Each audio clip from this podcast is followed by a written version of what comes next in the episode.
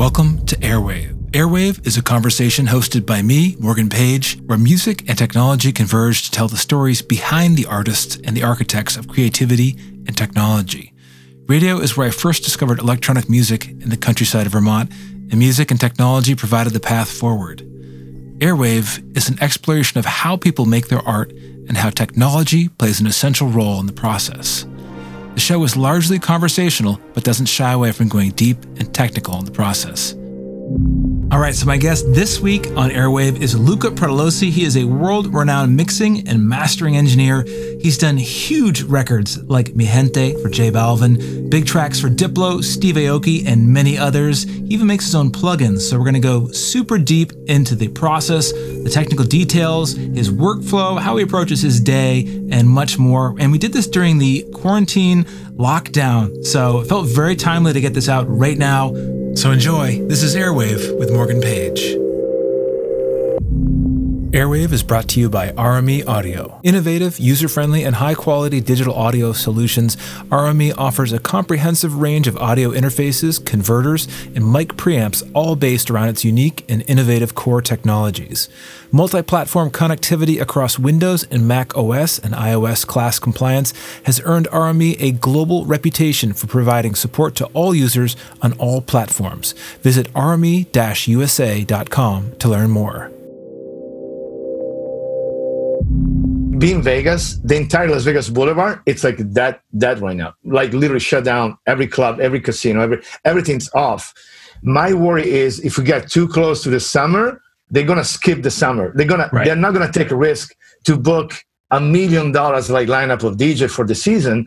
You know what I mean? Like it's get to the point that also all the executives, they're like working from home or like detached. No one is taking an initiative to make an executive decision. Yeah, let's book for June.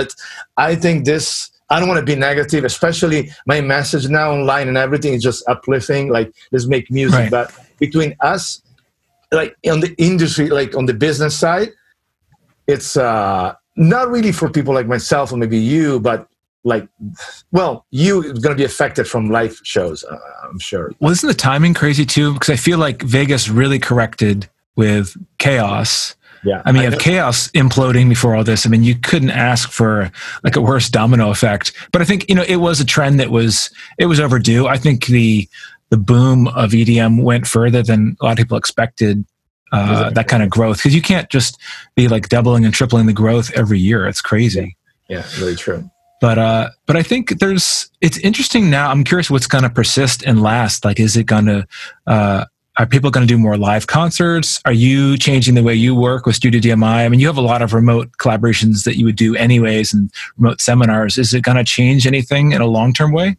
Yes, actually, yes. So I was in the middle. I mean, actually, I was right on the edge to travel the first date of my award tour.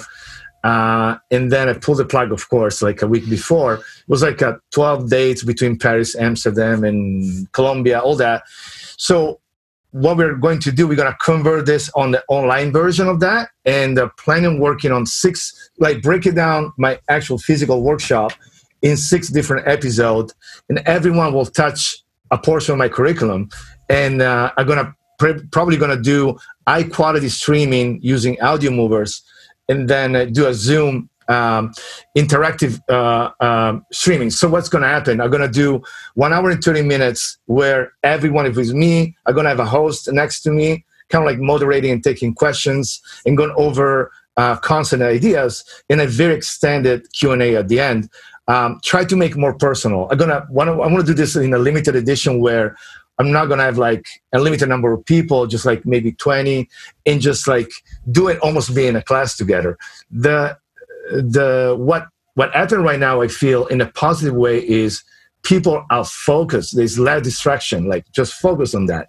I encourage to stay away from news.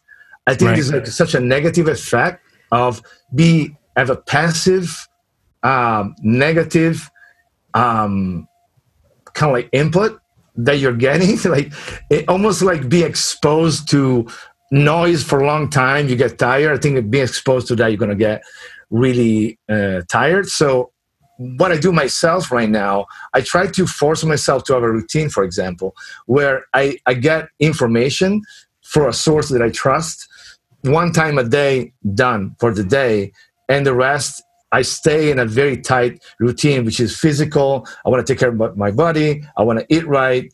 I want to make sure that I don't panic in a way that I'm not going to change based on this. I try to focus on myself and have a discipline in place, which is very important. Right. Because I think it is so easy to just refresh the news and just be scrolling. And you're not really getting a lot of useful information. I think you can only do what is in your control to stay sane. Right. So, but I think it's so interesting. Like, I mean, we've had this renaissance of learning and you've seen this huge rise in music education. Yeah. But now people are at home. You know, they're probably making more Splice packs than ever. I think Splice is kind of pledged to do more. I mean, this is the time to make sample packs. I was, EDX's guy, Christian Hurt, was doing some crazy packs. He's never had the time to do it. Right. He produces under so many monikers, but this is the time, man. The interesting part is I kind of find myself do the same things where before I was jumping between mixes and do a lot of work. Now I kind of like take care about my desk. I organize my presets. I kind of like, it's interesting. Like part of me, it feels like, okay, how I can use this additional time that I'm not going to spend hanging around the city or do anything to just make my future life better. So I kind of like, I think I'm doing a good job on that. That what I'm missing is, as far as the social life, is the fact that I'm spending usually in this building majority of my life, and we are social animals. So, right. You know, we feel good when we are together. And now just be by myself, or like with Scott that I see across the aisle, say, hey, how you doing? It's just weird. And so I try to be close to my friends or people that work with me more on a personal level. So how you doing? You know, how things your life? Like, and for me being an Italian, I have an additional stress of like, follow friends and family in a country that is being, you know, it's like devastated right now. So yeah, I need to just like hit. Yeah, to get that routine, I find it crazy hard with there's no daycare, so I have a 19-month-old daughter, and she's just, you know, it's full time. There's not much time left to work on to do the work. Yeah. But I think it's so key to get the work done, to make use of every minute that you have. I mean, I think some people don't know what to do with themselves. They're used to working in a typical workplace. That's true. I know here it's interesting. Like my studio is still the same garage studio, still attached, just removed enough from the house. There's a little bit of work balance, you know, work-life separation, but man. We want to talk about gear or Dude, there's all kinds of stuff I want to talk about. You know, since this is a podcast and long form, we can go as deep and as detailed as you want. That's awesome. Because that's the beauty of it. And you know what I love with podcasts is it can't get taken down like a music mix. I love it. I agree. So cool. And that's the biggest problem. Even when these live broadcasts we're seeing, at least Facebook will mute a section of the stream for whatever copyright infringement there is, but other ones, YouTube takes the whole thing down. So just talk, baby. You can't take my voice down. That's what, especially on Spotify too, because they will take down music podcasts even on Spotify now. True, right? Isn't that crazy? But okay, so I want to like start from the beginning. Tell me how you got into all this at an early age. I mean, you've been doing this forever. Where did this start? Yeah, it's I'm old, so I can talk for days. But so interesting. Right now, I always say that that's my second life. There's things I want to share with everyone right now that, as a concern of age versus career, that absolutely doesn't matter anymore. And I proved this myself. So everything that probably people know about myself, my work, or the company that I'm part of, everything started in 2012. So 2012, my second life, where everything, Grammy nomination, all that, like we do 600 mixes a year, something crazy stuff happening. It started in 2012. So I relocated from Italy in early 2002 to Vegas. I was involved in music. Well, first of all, one step back. When I was very young, 17, 18, 19, I did 3 years as a proper recording school, I learned how to be a recording engineer, a mixing engineer. I went so deep, but then I never really apply it till late. So it's one of those things, you have the knowledge, but then I became a producer, and I, in my country, the dance scene exploded in the mid-90s, equal to North America in 2012, like 2013.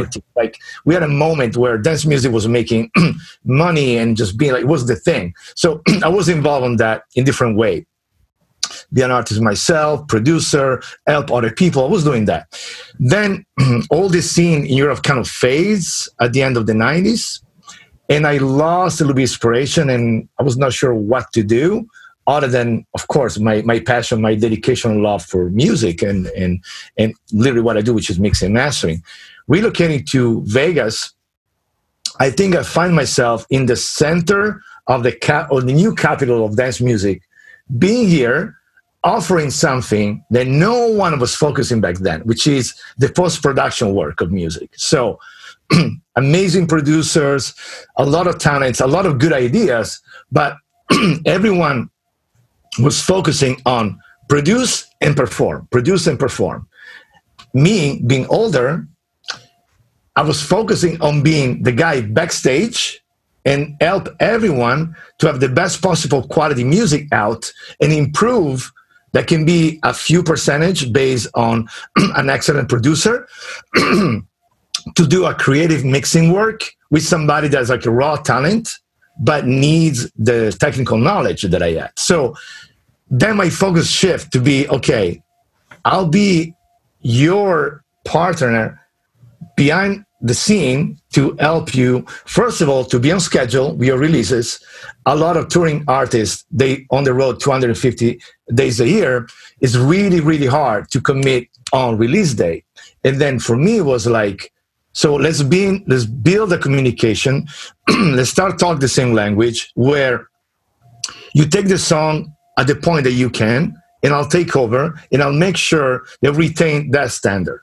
No matter what, if your song is suffering because you're doing a collabo with another producer that is making some sound design decisions that is affecting the overall track, well, I'll take it and I'll try to do my best to elevate the quality and make sure that we raise the bar and we keep the bar at that level.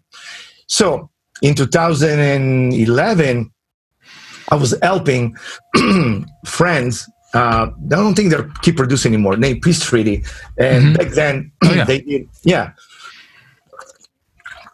So interesting. They, through a friend, they played music for me. It's like, man, I think Afrojack like my stuff, and we tried to go to Dim Mak, and I say, guys, you need to have a better mixing. Like your mix is not on point, and I want to help you guys, and I did. And then they released a remix on Dim Mak. And Steve was like, what's going on? Why your stuff sound that good? And then from that point, I was in touch with Steve. They were still in the phase of growing. It was not Steve Aoki, the superstar yet, but it was getting there. And then Dim Mak was just start to become an actual label. And I started to help Steve Aoki. Then from that point, I had a similar scenario where I got an email from Diplo say, hey, I heard you're doing pretty good mixing and mastering job. Like, are you down to check my stuff? So I find myself on a span of maybe 9 months to be involved in a lot of big record without a strategy. It was not like, hey, those songs going to be a hit. And, you know, no, it was like, it's a moment. It was like momentum. Like, I want to put out stuff. And I was like, okay, I think I can help you. And I was very transparent and honest. Like, never being like a salesman, like, hey, you know, please give me a chance. It was more like, I can generally feel that I can help you to touch few things on your mix, not reinvent your mix. My point was like, I'm not a mixing engineer from the 80s. I'm not CLA, you know, Tony Maserati, where I'm taking your song, I pull the fader down, and I do my job. It's more like I'm a modern engineer where, like, I'm taking what you're up to. We have a conversation, can be a bit detached myself from the song, and have the technical ability to touch two, three things and make the song the way it goes, or have an artistic vision just based on mixing and mastering and take the song to that level. So it was a case-by-case scenario. It went really well. So at that point, I did the first album for Steve. We had a Grammy nomination, like Dance Album of the Year. At that moment, it was like album number 2 of Major Lazer, full of hits. Like it was, the album was just like such a new, fresh vibe, a new, fresh approach on production. It was probably the first album where was a pure blending of style in one project, like dancehall mixed with like EDM, mixed with hip hop, mixed everything. So for me, it was so much fun. I was able to just, and Diplo, credits to him, he was probably the first one that he understand my role as a mixing and mastering engineer, more on the creative side. And he say, all right, right, we'll give you what we have, take it from there, and just go for it. And that was a lot of fun. And then during this process, we start to build Studio DMI as a company, because at the beginning it was me mixing, getting kind of overwhelmed, but enjoying the process. I apologize. I have a little bit of allergy, and in the studio it's dry air. Just give me not the virus going there. Not the virus, man. So when these artists approach you, are they looking to divide the energy up a little bit? Because it seems like the hardest thing is people managing their bandwidth of their daily life. They're wearing so many different hats now. They're having to be making TikTok videos, being present on all these platforms, and then they hear the song too many times. I mean, that's kind of when they call you in.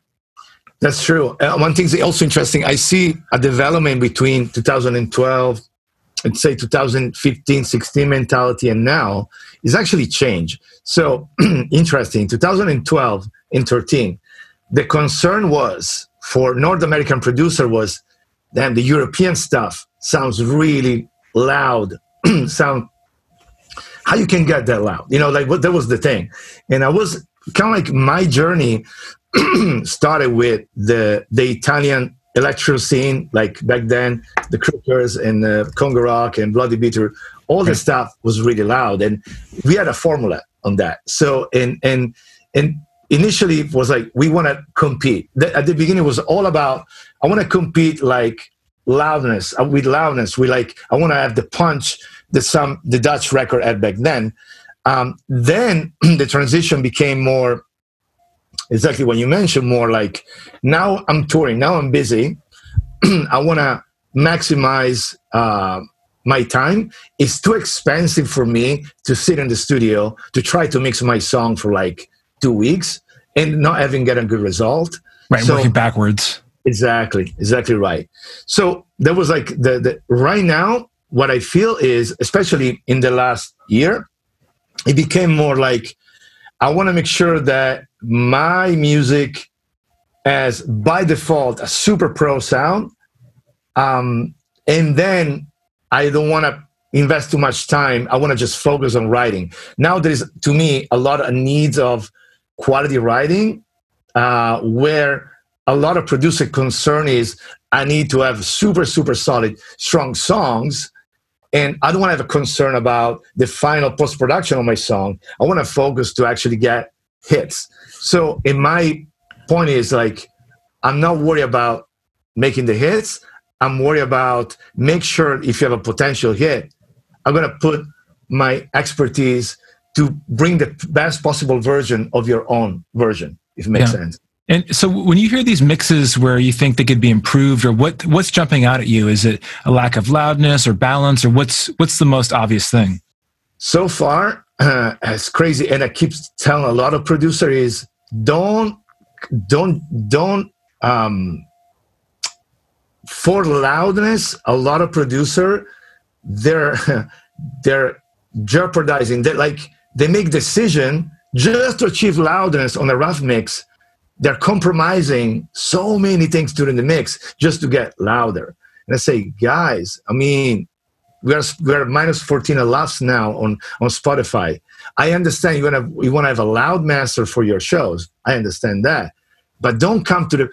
And because for me, to achieve loudness and retain dynamics, I have a routine. And also I'm lucky because doing this every day, a record a day pretty much, I'm able to learn, apply, learn and apply. When you're a producer, you're mixing what you're producing. So if you make a lot of songs, you make 40 songs in a year, you mix 40 records. I made 40 records in over a month. So I'm more exposed. So what I always recommend is don't push yourself to compromise your drum, your transient, and use distortion everywhere just because you want to get to -4 RMS. Don't worry for now. Just give an honest balance. Don't worry about the loudness. I'll take care of it. The struggle sometimes is to make a pro sounding vocal. That's across the board. A lot of people, they struggle because even a dance track and then they A and B with a big pop song is like, man, my vocal doesn't sound as pro as the pop song. So I want to have a dance song with a pop vocal, pro sounding process vocal. So that's the struggle number one. Two is I want to get my track loud, but then when I got the rough mix, I got a rough mix that is so loud and I can't even understand. So most of the time I find myself to say, send me a rough, don't worry about the level for now. So that's kind of like, another one is, I can put like the number three on the charts is try to get so wide that now it's not wide anymore. Right. Makes sense? It's just mush. Yeah. Yeah. It's just like... Yeah, and it's so weird, and what translates and like what elements have to be narrow, like the bass. You know, the weirdest thing I've run into lately is I'm doing these collaborations where guys are, they have OTT on everything, which is fine. It's great. Maybe they're doing a parallel blend on it, so it's not overboard. But everything is peaking like 8 dB over zero in Ableton on every bus, and it's hard to work back from that and keep the vibe too. So you're kind of like, do you leave it just... Do you redline to headline, you know, or do you step it all down, you lose the feels, but you've got to regain that. Yeah. And so there's that issue, which is interesting, sort of like you don't want to make more work for yourself with the collaboration. And then the other thing I notice is I'll be playing a mix out, be road testing it live, and a song that sounds loud and you're pushing it in the studio actually can sound quieter out. It just doesn't sound as full. It's like this weird balance of it's not just like the LUFS is only really one part of it, right? Like it's a guideline, but if you hit that target, that doesn't mean everything's great and it's balanced, right? Like it's just, it's a very rough guideline for you to follow.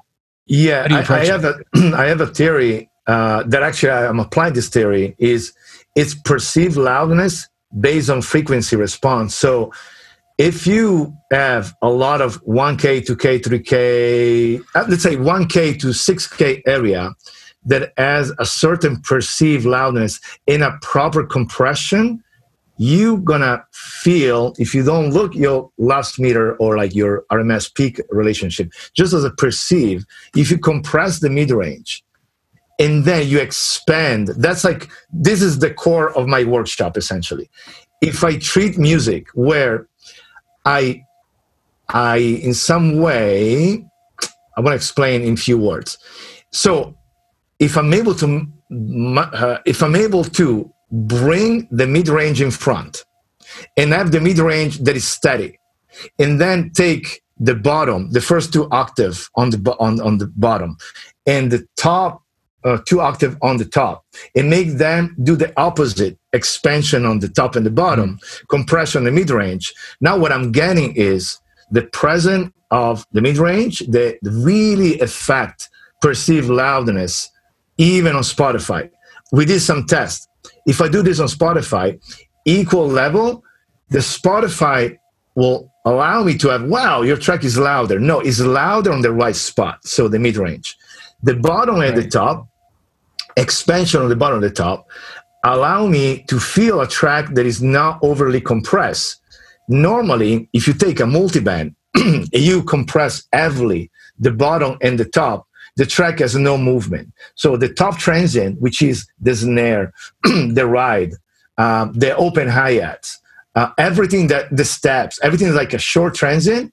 If you compress, you have no movement or dynamic range, and over time feels like it's piercing my ears. It's like, it's getting kind of like annoying because it's become one frequency. If I'm able to retain movement on the top, movement on the bottom, now I get a perceived pleasant movement and groove the way I want to perceive the music. Now, if I compress the mid-range a little bit, now I'm getting best of both worlds. The typical effect of 90s and 80s mixes that sound so quiet today, it was not caused only about peak RMS relationship, was caused about stylistic approach. The stylistic approach on the 80s, the 90s, especially the 80s, or quality music from late 70s, like Stevie Wonder, Michael Jackson. A lot of those records, they have a little bit of smiley face because there was a trend back then. A trend back then that you have in the 70s, in the 80s, in the early 90s, you have a hi-fi system, they have the loudness button, the famous loudness button. There was just like a bump, almost like a backseat cue, a bump on the bottom and the top. So modern sounding mixing can translate on loud perceived mixes if you are really good about understanding how you want to translate.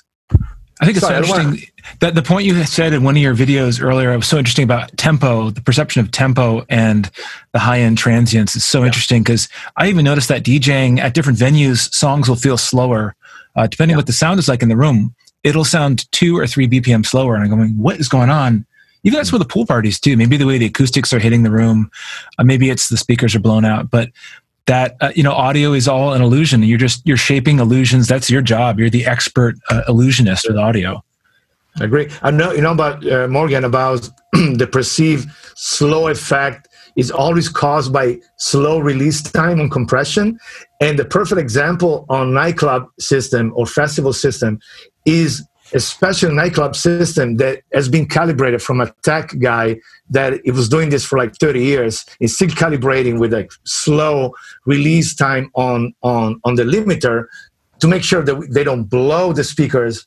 That makes the music slow. So what it does, you hear the limiter, and then the limiter, the moment then there is a breakdown, it starts to go away, and then hit slam again, and then stay. It's almost like try to use like a compressor, to like release all the way slow. You're gonna feel like a slow release time, and then affect the transient and the envelopes. The envelopes essentially, when you enhance transient, you enhance the groove, and the song sounds faster. If you slow down, essentially it's release time. It's so interesting to me because when I'm road testing songs, every system sounds so different, like every club. And I'm guessing that they're just going through the typical chain of, you know, your music's going through an additional compressor and limiter, just even to the monitors, to the mains, to the main house system, where you know, it's like the breakdown suddenly gets super loud. It's so interesting because, you know, if you're squashing your mix, it's going to go through another couple of stages of getting squashed once again. But it seems like the only way around that is to really have a balanced mix where you've got that slope. I mean, is that something you try to aim for, is a balanced spectral slope and not have any big octave holes in it? I do, Morgan, actually, yeah. And another thing is I try to make sure that I don't squash the side informations. Like sometimes I feel a lot of producers, they risk to don't see music the way it is. So if you think about it, if you put reverb, the reverb is pure out of phase information. So you have a vocal, it's some indifference, some everything phase, difference everything out of phase. You bring the reverb out of phase, and you start to constantly make wider, wider, wider. This means you're bringing out of phase information up. Now you go over limit and compression, and you go now on excess nightclub that is constantly running with 4 dB of limiting. Now you squeeze and squash the side even more, and now become unnatural. Now you have the lead vocal being with a cloud on top of this out of phase reverb. Yeah, it's crazy that, and then all the basic stuff of just getting back to phase in general. That, you know, you mix in 2 tracks by the same producer, and he's using the same kick. I mean, what do you think is going to happen? Like, that's it. Thankfully, it doesn't happen too much now, but I've noticed that with some producers where they're using the same template, and it's like, oh wow, the kick drum is gone, and just EQing stuff may not even fix it that much. It'll still be out of phase in the mids and the tops. God, there's so much that is revealed. It's like a magnifying glass. Everything's amplified live. I mean, it's just like when you're mixing and mastering stuff, every flaw is amplified to a new level. Do you do a lot of stuff where you go in? I mean, are you trying to open up bandwidth and in the mix whenever possible? Like you're obviously filtering stuff, you're watching for little spikes. Are you just managing voltage, or how do you approach it? So I have a routine here. You talk about during the mix and master. Yeah. So usually what I do, I prep the mix, and the first things I do, I try to listen as a listener, and I take notes myself, and I try to do really, really quick when I don't know the song yet. When I go on a technical and I start to analyze the track, I look key first. I absolutely want to look for the key of the track, and if it's a critical key, if it's a track on C, it is a trap track. I need to have a conversation with the producer. Like, come on, man. Transpose. Give him a capo. Yeah. Right. So, I'm literally try to make sure what I can do to not over complicate things at the beginning. Especially, that's another thing. Recently, I'm going from more a minimalistic approach in what I do. If I find myself, they have a chain of 8 plugins to achieve something on a track, there is something that I can do better to avoid that. So, and then I usually what I do, for example, I copy and paste the track twice, and I try different approach on processing the same element in different ways. Back to the phase concern is when I deal with stereo informations, I try to understand if there's been damage in some way from sound designing, and if something I can do, and there's always based on a relationship with the producer, to go back one step before and say, hey, if you have silent that has an internal distortion, if you have serum, you're using distortion and compression after that, use an EQ, there's no linear phase, and compression again. How you doing? I'm asking questions to understand.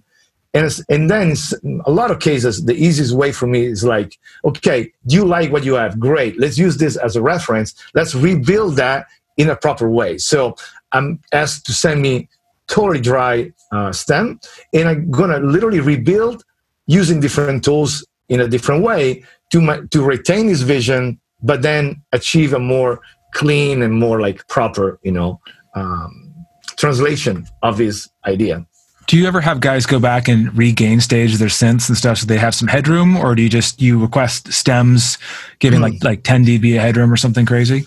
I do sometimes. I still receive 4416 stems, and I ask to please send me, if they can, 32-bit floating files. That way I can rebuild dynamics if I need. That's a problem. Sometimes over clipping takes away the edge of the transient, and I can rebuild it. So sometimes I do. Yeah, I ask. Gain staging is a big deal, especially on synth. I find that a lot of producers, they use like 3 or 4 layers of synth to create one synth, which is fine. Right. But then those 3 layers individually, they're phasing each other because they're using 3 or 4 different EQ. They do a phase shift. Then when they blend in one bus and they process the bus, they're actually enhancing the issues of each individual layer. So in that case, I'm asking, hey, send me the individual layers separate. Let me do some treatment. And most of the time, I'm able to get, again, a clean version with the same vision. So you're seeing phase issues from people overstacking their plugins too that are not like delay compensated properly. So there's phasing issues. Yeah. For example, the typical one, if you use Saturn, from Fab Filter in oversampling mode, so HD mode, and then you parallel out of phase entirely. Like, yeah. So, and if you stack with another layer on the same octave, that's a different processing. Now you're really gonna feel it. So I use SSL X-Phase, which is a plugin, very simple from SSL that allow me to change the phase by feeling. So what I do, I literally, for example, on kick drum, sometimes I receive one kick stem that's been made by 3 or 4 kick drum. I don't have the luxury to go back and separate those kicks. I use X-Phase from SSL, and I do a short loop on the attack, on the middle, and the tail of the kick, and between those, I kind of like move and I find when I feel, to give you a feeling of in phase, when I feel the low end now is going between my two speakers. Instead of going like this, right. It goes like this. Huh. So, yeah. So you're independently juggling the timing of those three components. Yeah, correct. That's so interesting. Yeah. Yeah, I think it's so tricky with the plugin management. It can be hard, especially if people are really driving these waveforms hard where you can't even see where the phase is starting, if it's going up or down sometimes. It's another exactly. reason to gain stage it properly, right? Yep. Now with a lot of use of 808s and kick, which is, let me tell this, Morgan, to me it's always funny because I'm old enough. When you say, yeah, I have the kick and I have an 808. Well, the 808 was a drum, it's a drum machine. Man, it's, you know what I mean? It's funny. We call the 808 now be like a long kick, like a sub. Right. We call it 808, but 808 is actually a drum machine that has a kick drum that you can make a very long decay. And so now we call 808 the bass. But that relationship between the kick and the 808 is creating so many issues because people they try so hard to make this 808 to cut through the mix so big that they're fighting, the 808 is fighting with the entire mix. Yeah. So one of my main concern, I do a lot of trap pop or like trap stuff. I mean, right now the 808 is being used everywhere on pop music, so it's related to everything, is to have not distorted 808 where the edges is not become like a square wave, but remain a sine wave. A lot of people, they push the 808 to become literally a square wave, where there's not much to do. So sometimes I ask, man, send me the dry 808 and let me reprocess. And I find myself that as far as sidechaining with 808s, it's way better to work on automation and copy as a sidechain effect than trust a compressor. Because the kick relationship, when you have attack of the kick, decay, and 808 start, if I'm able to precisely design that with my automation on my DAW and then copy and paste or bounce in place, I can trust that more to have over time a compressor react from sidechain. Right. And you don't even know, like I know in Ableton, a lot of guys don't realize this, but if you're not sending a MIDI trigger to the sidechain plugins and you're adding, usually it's UAD plugins or ones right. that are adding more latency, yeah. your sidechain will be off by like an eighth note. It's huge. Exactly right. Exactly right. In my case that I have an hybrid setup, I work with analog gear and plug-in at the same time. I really don't want to even have a doubt. I want to trust 100%. And to do it, it's automation. That's like, no doubt, it's going to be fine. I remember a while ago you were telling me, I think it's really cool what you do with like Standard Clip, these plugins. Like you're like a real innovator with clipping and knowing how to use it in the right way. Good clipping. And you were saying some of these ways you're losing bass if you're clipping stuff. How do you approach it using clipping so you're not losing stuff? So you're not making too much of a compromise. And how do you make the 808s cut through without having to just filter everything? That's a good question. So mostly right now I try to stay away from one clipper dealing with a lot of information. I like to use multiple clipper. Spread across my bus. I have a busing system that I use that it's a template, and I know that every song that I do, it's kick, bus, low percussion, high percussion, bass, synth low, synth high, effects, and vocal. That's my go-to sum my mixes. Now, if I spread clipping across the board, minus vocals, minus synth, I'm able to get a less heavy loading of clipping on one single plugin. So, right. For example, what I usually do is relationship between kick and bass. Let's say it's 3 dB difference between the 808 or the bass of the sine wave and the kick. Then the 3 dB difference, sometimes I feel that the kick is the only transient that's going out of what is my my range. So if I'm able to clip the top of the mountain, not shave, not limiting. I don't want to do this. Right. I literally want to just like this. And if I do on linear phase mode with standard clip, maybe 16 times oversampling, And if I do on mid side, if I have more information, let's say I have a kick that is mono, but then I have low percussions, which is, to me, low percussion are 1 kHz down. So clap, snare, rim shot, tom, all that is low percussion. In my bass, I feel that the sum of those low percussion, it gives me like transient that they're pleasing, but they're taking too much headroom. Now, if I clip those a little bit, I'm able to retain the vibe and the movement, the groove, but again, gain some headroom. My concern is if I have reverb or things go on stereo on the low percussion groove, if I work on mid-side clipping, I'm able to clip the mid, not clip the side at all. Right. That's, again, give me a perception. So to me now is the game is spread clipping across the buses, try to stay away from clip the side, and in case of my master bus, if I want to get louder, has to be a clipper at the beginning of the chain all the time to kind of say, okay, I reduce my crest factor. So if my track goes like this, if I only go like this, I might gonna have less problem, I can get louder. Now, if I do multi-stage clipping and limiting, I'm able to massage my sound and just go up little by little, instead of like trying to achieve 7 dB of clipping and hoping that it's not changing the envelope, create distortion, clip the side. Yeah, I love that concept, and that was really eye-opening in your video where it was, you know, just push it up so that you shave off the peak.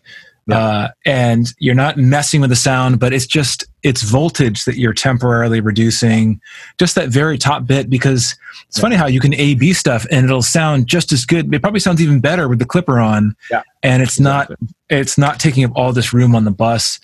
It's like you're almost managing voltage or data. You're kind of compressing it a little bit in a way where I think it's such an interesting way to approach it, because talk about sorry, go ahead. Oh, I was just saying that the, you know, it's an emotional decision. Like, we're trying to get the maximum emotion with the minimal amount of voltage.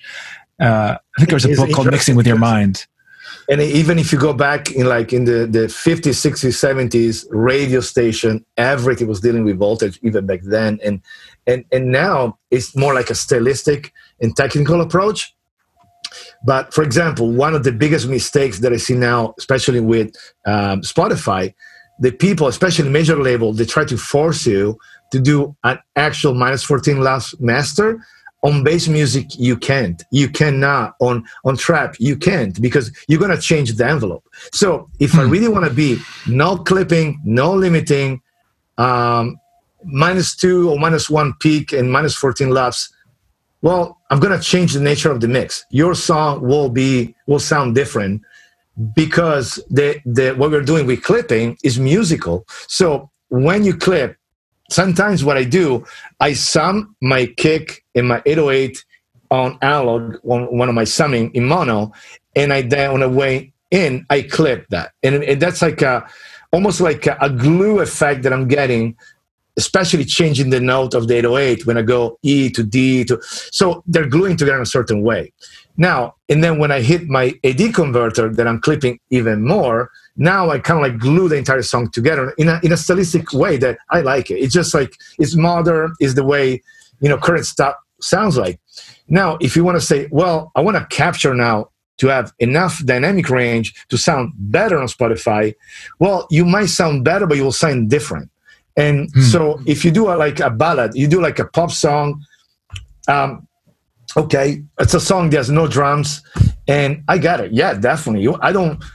You don't expect to hear like a jazz song be clipped. Okay, but at a house track or like my work, I did a song. I mixed a song for Diplo. It's called "On My Mind." That's quite popular right now, and that is extremely loud. When I did we did the version for Spotify, I was not able to do it. I literally say, wow. Let's let it, because it was changing the kick and bass relationship so much. It was pointless. So it was hitting a higher, it was hitting luffs. Like what was your target at that point? Well, so that track sounds crazy. I mean, it's like, this song is like -2.5. Wow. It's so loud that now the only difference that I did for Spotify, and because it was capture -4 from my converter, so without any plugin was getting that loud, I left that way. So it's the Spotify version, yes, 1.5 RMS more. So it's like from -3.5 loss, I went like -5 or something like that. Yeah. Wow. I mean, so basically you have to choose the destination. You have to choose the song first, and then maybe think about the platform secondarily. Exactly right. Exactly right. Usually here at Studio DMI, when we send a song for approval to a client, we always say, you approve the main mix. And the main mix sometimes is dynamic version, loud version. And we recommend the loud version for festival use or DJ set use, and the dynamic is for everything else. And usually it's about one dB RMS difference, 1.5 dB RMS difference. So not huge. Okay. Not huge. Yeah. And then after they approve the actual master, then we deal with whatever the song needs for streaming. And sometimes it's literally nothing. We recommend to use what they have. Sometimes we actually find, like, especially on down-tempo pop stuff, like 100 BPM stuff, with vocals, yeah, sometimes we capture again with -12, -10 LUFS for Spotify. Works because we'll compromise tiny bit. We retain the mix, but we're gaining, we do less clipping, less limiting. So it's a case-by-case scenario right now. So what are your favorite ways to do this clipping process? Like, maybe give me an overview of your setup and how you're using analog stuff for certain parts of the process and how you're using software tools. Right. So the way usually I do, I mix through my summing. I have 32 channels, which is 16 dedicated to synth effects and vocals, 16 dedicated to drums. Most likely I use 8 for drums, and I use 2 summing devices to do that. And then when I mix into EQ and compression on my stereo bus. That is like analog, fully analog. I have a Studio DMI EQ they built for us. It's fantastic. And I mix through compression and EQ. That's the sound that I have. Now, on the way in, I always monitor my mixes post-conversion. So through my console, I slightly clip my converter as a sonic impact to my mixes. And I listen after the clipping without any plugin post, just the clipping. That it's like, and they become my sound, and I mix through that. When it gets to the point that I'm commit to the mix, and I'm going on the mastering mode, then most likely is the next day. I never try to mix end of the day and do the mastering stage. I always try to sleep on it and go back the next day with different state of mind. Now, usually my analog clipping, it's a combination right now of a Better Maker limiter and the Dangerous AD Plus as a natural clipper and limiter, because I'm literally pushing my converter over 2 dBs. So I do about 2 dB of clipping on the converter. I do about 1.5 to 2 dB on the Better Maker. So I'm getting in, essentially I'm fine. Now, that type of clipping and limiting from the analog stage allow me to have a reduced crest factor in the box. So my waveform looks bigger, in short words, like, and I feel that I have less peaks to deal with. So my in the box, it's a mix of 2 clipper. I use Standard Clip first. I use a Diamond Lift. It's a plugin that we develop here at Studio DMI. Those two, one as a technical purpose, which is I want to be the most transparent way to gain the level that I want. And I do 16, about oversampling 16 times, a linear phase mode. And again, I do on mid side, so I divide and be able to hit only the mid. And then when I get to the level that I want, lift, it's almost like the final touch of natural, a mix of clipping and limiting. The Diamond Lift has different modes of clipping and limiting, and they're kind of like a mix of emulation of analog clipping from the converter with the internal digital clipping, and I found like a sweet spot between them, and that's my final stage. I try always, if I can, to do intersample peak protection, and I use limiter 6 for that. I find the most transparent one. I really don't like the Pro L intersample peaks. Oh, interesting. Yeah. It just changed the groove in some way. It just, I'm not a fan. I find the limiter 6 is extremely transparent. So, and I try to finalize my master at minus 0.3 all the time to avoid the MP3 conversion will push up. And if I finalize a 0, most likely my MP3 is going to go up plus 0.1. And in general, between, if you play your iPhone, strictly 0 dB, most likely you have distortion. Right. If you play a minus 0.3, it's probably... Is it going through another level of, another layer of compression and limiting through the iPhone? Doesn't the iPhone put some DSP on stuff additionally?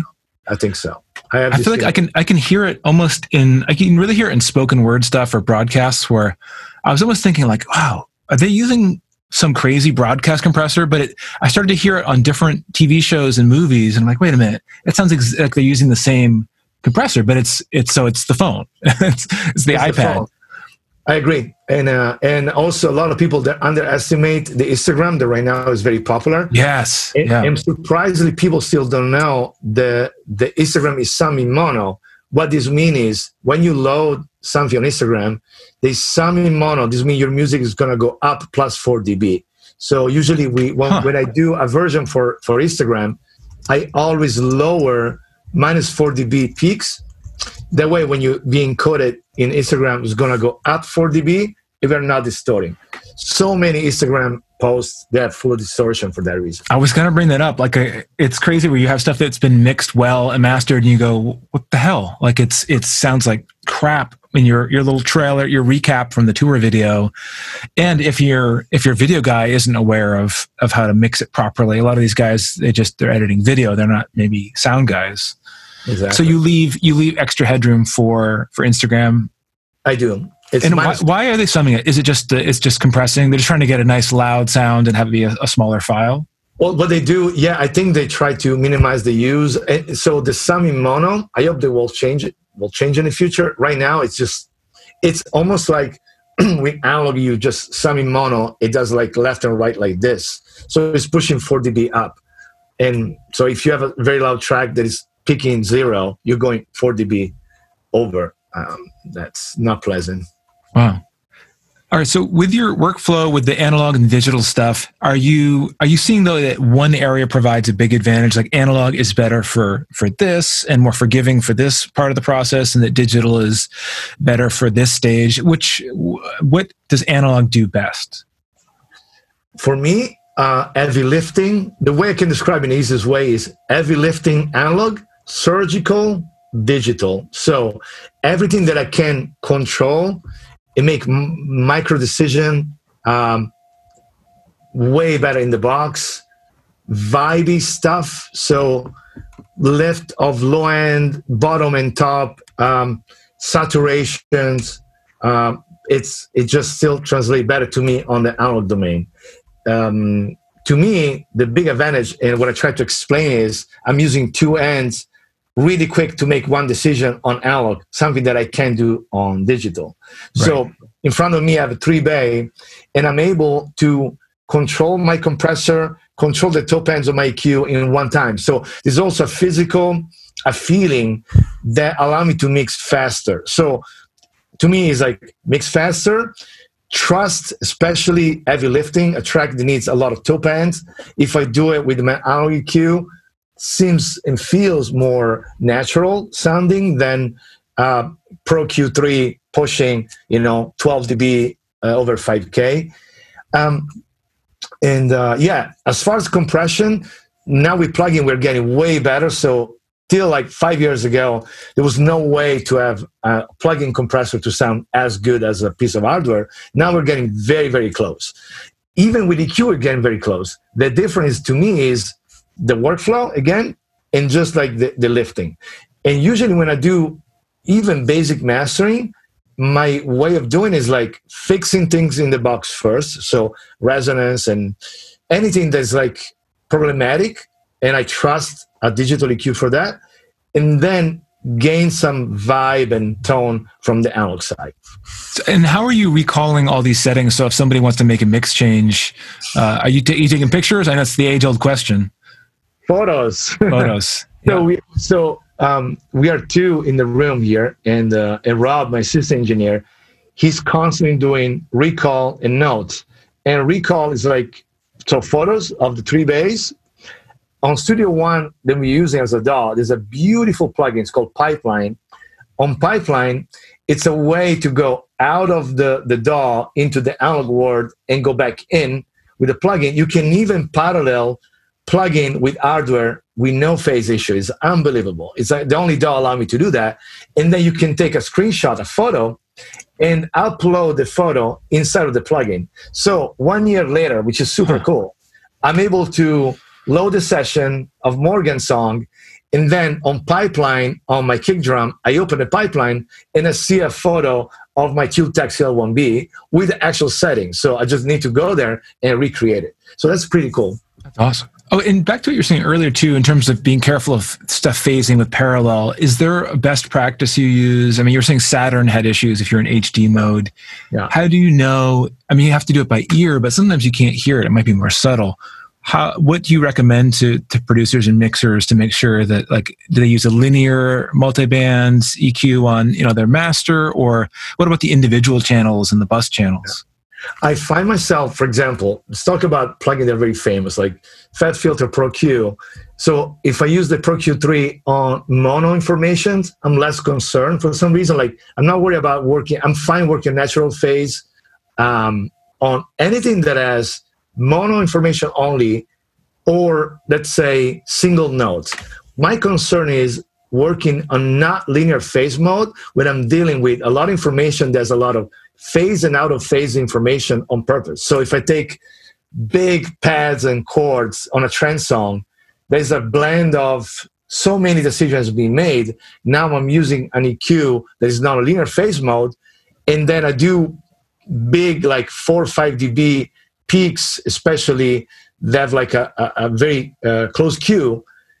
I'm risking to change the phase shift, happening, that maybe if you're not focusing on the issue, you just don't know, just keep going. And at the end of the mix, especially after mastering, when you squeeze dynamics, you're going to feel that something is off. So my recommendation is stay away from not linear phase when you're dealing with mastering chain, big vocal bussing, when you have like the lead vocal plus background and a reverb. Make sure to work on linear phase mode when you want to try to reshape the total amount of information that you have on your bus. Less is a problem if you're working for like a kick drum of a bass or like a mono lead. That's okay to work not on linear phase mode. You're not going to feel the effect much. Is there any concern for producers? So many guys using Ableton these days, and I always wonder this too, with the stock EQ. You know, if you're using the stock EQ, should you be doing everything, like filtering with a low shelf and a high shelf to do stuff, so you have a little resonant bump, you know, at the root note, or should you just stay away from the stock EQ entirely? I like it because of workflow, but what about the Ableton EQ? Now they have channel EQ, which is supposed to sound a little different. What do you think? Right. What I felt is all those EQ, they're not so much difference when you're reducing. I feel the biggest problem is lifting stuff up. One mistake that I find myself, just a professional opinion, a lot of producers, they use multiple EQ stage when you have a no linear phase EQ doing a series of things. And then you have a compressor, you have another no linear phase from Ableton Live to do a shelf. And then you have another one doing this. So those multiple things, if you're able to just minimize and just do it from one single EQ, it's better because you're adding, you know, phasing into phasing into phasing. I'm not opposed about the Logic EQ or the Ableton EQ when you do very small little changes. I'm worried about when I see this like big bump. Right.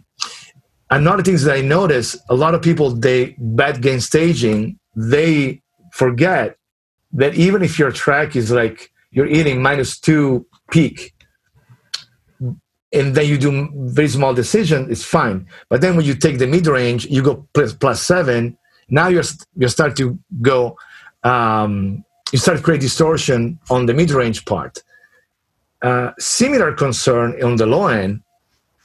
Please, when you find the part of the songs where the bass line is moving on the lower part, because we forgot that is a digital adrum. So not necessarily because you don't hear it, the DAW was not affected. So this means is if you're pushing the 35 hertz, that you maybe don't feel it because you don't have speaker in your room allow you to hear the 35, the DAW will, and then you're gonna get distortion across the board caused by the first octave, like the C note at the bottom. Right.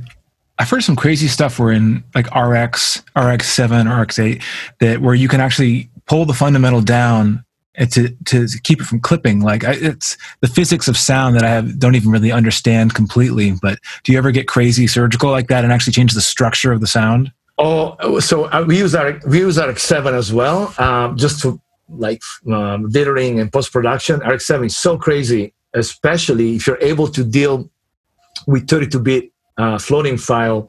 You can be so creative. You can do so many little things.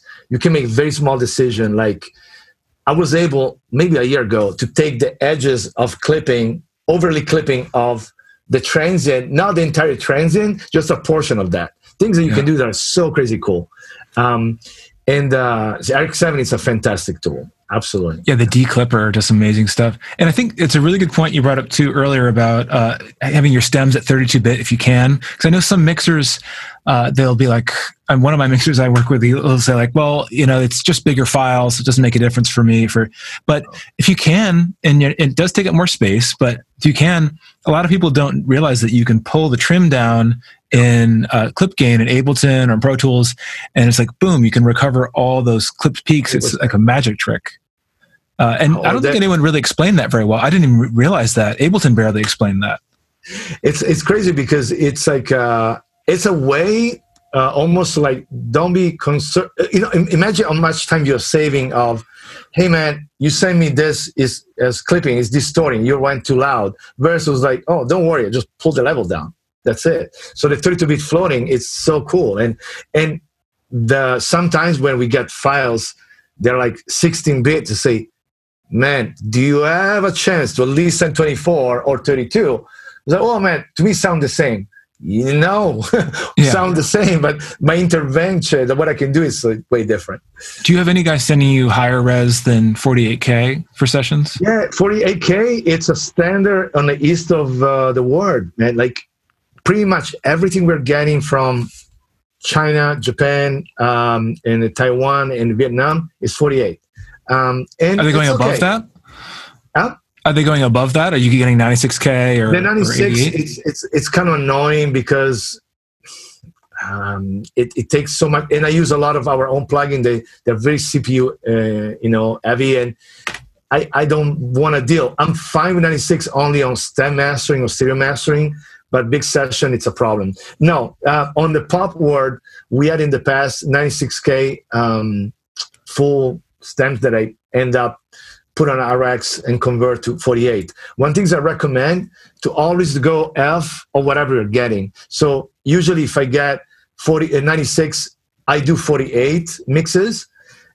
If I get 88, I go 44. There's a mathematic. I don't know much about it, but there is an effect on that. 48 a lot. Now, for video purpose, the 48 is great. So when we're getting 48 mixes, I deliver a 48 master, and I do, of course, the 44, 16, and 24, and all the other versions. But there is a little sonic improvement, 48, actually. Yeah. Not much a CPU concern of like 48, 40, 44, versus 96K is problematic. Things just start breaking, plugins start, especially like boutique plugins, I feel like. So, and speaking of plugins, tell me about all the plugins you've developed and like, why did you want to start making plugins? Were you not happy with what was out in the marketplace beyond, having branding and things? What was missing?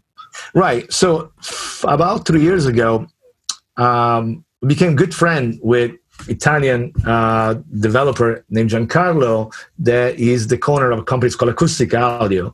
And I started to like follow, kind of be very impressed about his plugins. And then for years and years, I had like a go-to way to mix my stereo bus EQ was a combination of three different hardwares. Essentially, one I was doing the top, one the mid-range, one at the bottom. And Giancarlo came for the NAMM show and got to the studio say, I show, you know, my sound, and it's like, well, what about if we just make us a plugin? So he triggered the idea to me. And I start from there. I was like, wow, if you can do that, this means I can not only use on my serial bus, which is I still use the analog side, but I can use this on multiple buses. And so we create a color EQ, which is essentially was three EQ in one. And we actually Frankenstein even that. We make like changes that became something kind of unique. So the entire Acoustica is based on convolution, so it's sampling technology. It's like a sampling, imagine to sample like a reverb, like a piano, you know, just, and CPU and very heavy, but sounds phenomenal. So we created a Color EQ 3 years ago.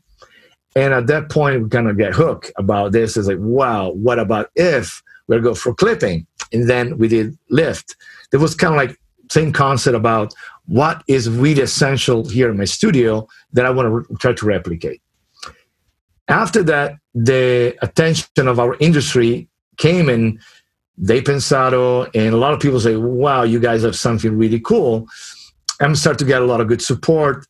And Black Friday of 2 years ago, we released a compressor with Greg Wells. It's called Lift, and a lot of success. And Greg was so good. He has like EMI compressor and a lot of compressors. So it took like 6 months. We sent the compressor to Italy. They sample so many ways.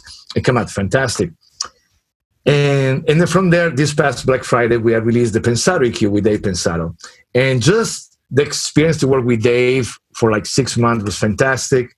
He had this idea of going back 35 years of his career and say, I want to get every best possible EQ that worked for me in the past and make it as a band instead of be as an EQ. So essentially was my 10K from the Neve 10E1. Yeah. I want to have like the 16K from that one with a proportional Q, but the other one is going to be this with a shelf. So it was like a monumental work, like huge work to get it done. So much fun. And yeah, and then now we're kind of like on the plugin world as a passion kind of like type of project that I can apply and use every day, but it started as a passion thing and became, you know, a business side of our company. Awesome. And I know you were working on some, you're kind of into gear from the 90s, sort of semi-vintage stuff. So tell me about that. Like when you're bringing in these new gear possibilities and different chains, what are you looking for? How are you using this stuff? Yep. So recently, I mean, for a long time, but recently I'm into lo-fi, cheap 90s gear. Used for creative purpose. So I have a rack on my left side, you can see now, that I have like a Lazy's compressor that's been modified. I have a Neotek 2-channel EQ with API transformer. I have a bunch of old stuff that I repurposed for reprocessed stems. So when I want to get a certain sound, it's just fun for me to go out of the box, process that, recreate a stem. That's a different vibe. Similar to doing like parallel compression, if you think when you have like your source, your parallel, and you want to change the tone, I'm doing with that mentality when I'm kind of like most time, I actually parallel what I have in the box, giving a certain vibe. I have an MXR limiter that I love so much. It took like 2 months to get a sound right because those units that have the noise floor is ridiculous. Like, so what do you, to get them right, are you modifying them yourself or what's happening? Recap. So we have two tech guide that we use to do a full recap.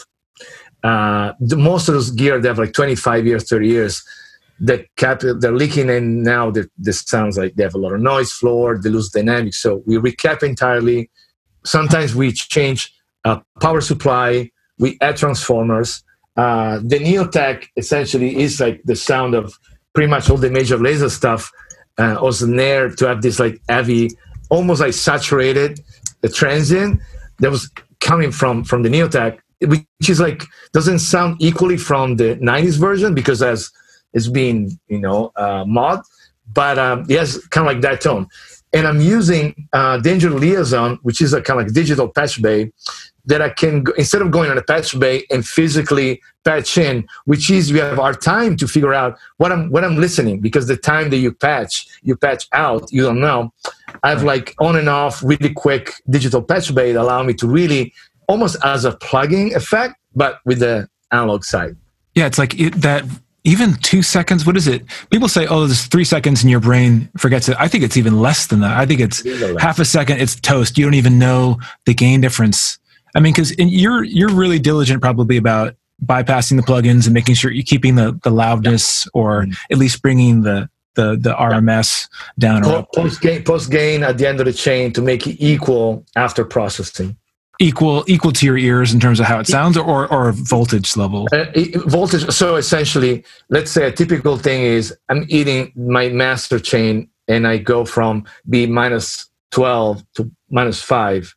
And then now at the end of my chain, I put like a gain plugin, or I use my console that's really, really cool that can lower an A and B before and after the chain.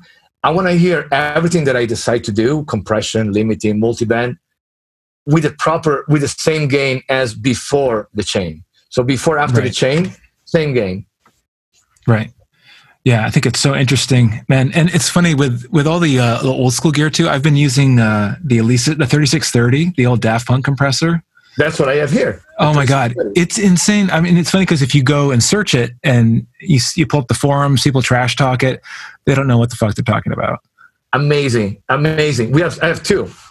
And it's unreal. And it's so good. And even sonically, people think, oh, like $40 compressor will make the track sounds like narrower, and no, it sounds really good and it gives natural pumping. And yeah, I use the external audio effect in Ableton. I just bust stuff out. Something feels cool about taking Ableton tracks and just busting them out, bringing them back in.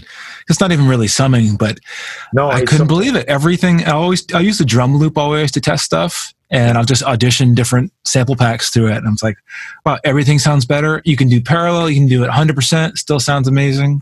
Sounds so great. I believe it's one of my things. I also use, I route through my gear. I'm able to do mid-side the entire rack. So I run my vintage rack on mid-side mode.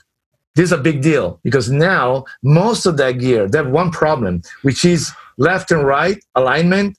They're so old, sometimes you need to do like +1 or -1 to just make it left and right. So sometimes you feel a little weird because you're losing the stereo. Now running on mid-side, I have the Elisa's compressor running. The left channel is the mid, the right is the side. Huh. So I'm also going to do the pumping more on the mid and less on the side. I got to try that. Yeah, it's just funny that I like that better than a $3,000 compressor that I had here. And it was an SSL clone. It's a different beast. Like this is an effect compressor. This is like exactly... People, because that's another thing. The really hi-fi compressor, the big expensive compressor, they try to be so transparent to control dynamics for like use of like you have an orchestra. You want to make sure that when you hit it and you have a spike of 10 dB, you retain that, you're compressing. When we try to do this is the opposite. We want to create as a vibey, as a groovy compressor. I have an SSL compressor in front of me. I do the same. It's just like I want to actually give the vibe of the compressor even more. I want to just like feel it. Yeah. And I always wonder when I'm applying these treatments and making things more exciting, like is this going to translate to smaller speakers? Will it carry? So do you have any go-to techniques for producers that really carry beyond? Because obviously it sounds amazing on big studio monitors, sound big in the club. And someone has the earbuds in, can that stuff transfer, or is it just it's an inevitable compromise that will happen? It's a percentage-based type of improvement. Like you listen like a Daft Punk track from the 90s, I think you can have the same sense and feeling across any streaming headphones speakers.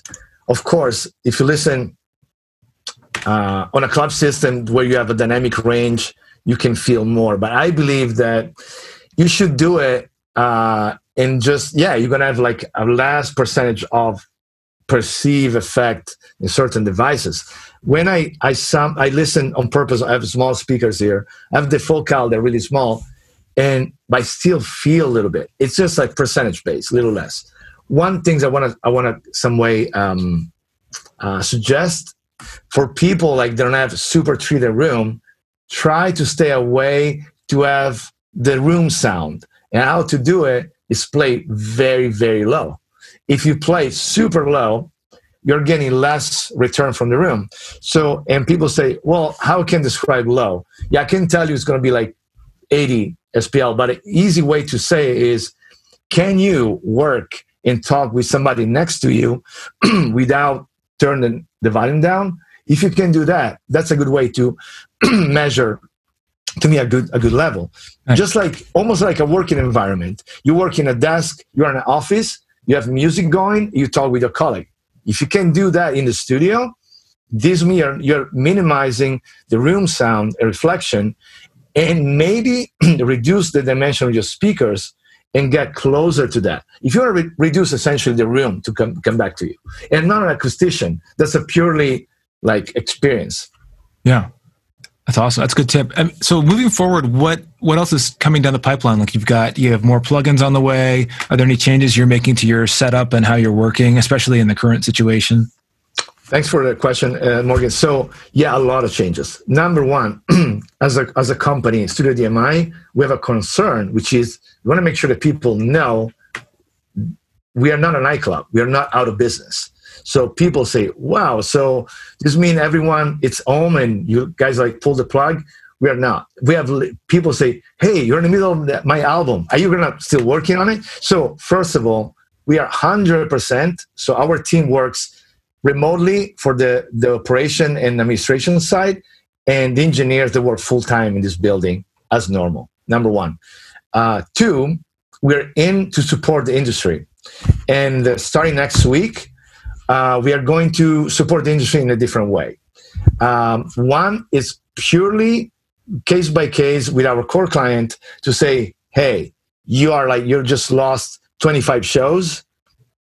We want to make sure that you have music out at the same quality level. We don't want you to say, I'm scared, I lost so many shows, I'm going to just do my demo mixes and put it out to just make sure that I'm relevant, and the quality will go down. We want to support them. So we're going to extend literally line of credit for our core client to make sure we go through this storm. That's very important. From the educational side, we're working a system now to go and do online version of the workshop. It's going to be 6 episodes, once a week, 1 hour and 30 minutes. They cover the entire curriculum. It's going to be live stream, private, essentially, Zoom stream as far as the video. And it's going to be Audio Movers plugin to stream directly from my DAW. It's going to be a fully in-the-box workshop. As far as the plugin, we're going to release 3 plugins this year. Well, let's see how it goes. That's the plan. Our company is based in Italy, so they're working remotely. It's a struggle right now, but if we're staying on schedule, we're going to release 3 plugins. 2 before the summer, after the summer, and Black Friday. I can't disclose the plugin because there's some like secret sauce on it, right. But good stuff. Great. Well, I got to mess with the plugins more. We got to get on a mix sometime soon. I got so much new material coming out, and it's all about that though. Like having those fresh ears in the project, having somebody with, you've seen so many different artists, so many different genres coming through with everything from like reggaeton to hip hop to house music. Great, man. Well, I don't want to take up too much of your time. But this has been awesome. Hope you had a good time. I loved it. I loved it. Thanks for the platform. I mean, I appreciate it. I mean, sharing the love. I mean, and what we do, it's a blast, you know. So thanks again, Morgan. Great. And where can people find you online that are listening? I'm very active on Instagram. So at Luca Pretolosi, that's my Instagram. And at Studio DMI, it's our company on Instagram. We're very active there. StudioDMI.com and Jacob is the phase and the connection between Studio DMI and myself. And yeah, we're still 100%, you know, to support the industry. Great. Thanks for coming along, man. I appreciate it. Appreciate it. Thanks, Mario. All right, brother. Take care. Take care. All right, so there you have it. My interview with Luca Pretolosi, incredible mixing and mastering engineer. We went very deep into the details, as usual, on Airwave. It was great to hear the inspiration behind developing his own line of plugins, his work process in the studio. There's so much more that goes on to his mixes than I even realized. I knew he was a technical guy, but you know, the extent that he thinks about every transient in the mix, every dB of loudness, there's a lot of thought behind that process. So great to hear some insight into that. You can see why he is a 5-time Grammy-nominated producer. And it was great to hear some practical advice as well, things that could wreck your mix, things like phase issues, and how he likes to spread out plug-in processing across the bus. So great talk with Luca. Hopefully we'll have him back again. Thank you for tuning in, and I'll see you next time on Airwave. Airwave is brought to you by RME Audio. Innovative, user-friendly, and high-quality digital audio solutions, RME offers a comprehensive range of audio interfaces, converters, and mic preamps, all based around its unique and innovative core technologies. Multi-platform connectivity across Windows and Mac OS and iOS class compliance has earned RME a global reputation for providing support to all users on all platforms. Visit rme-usa.com to learn more.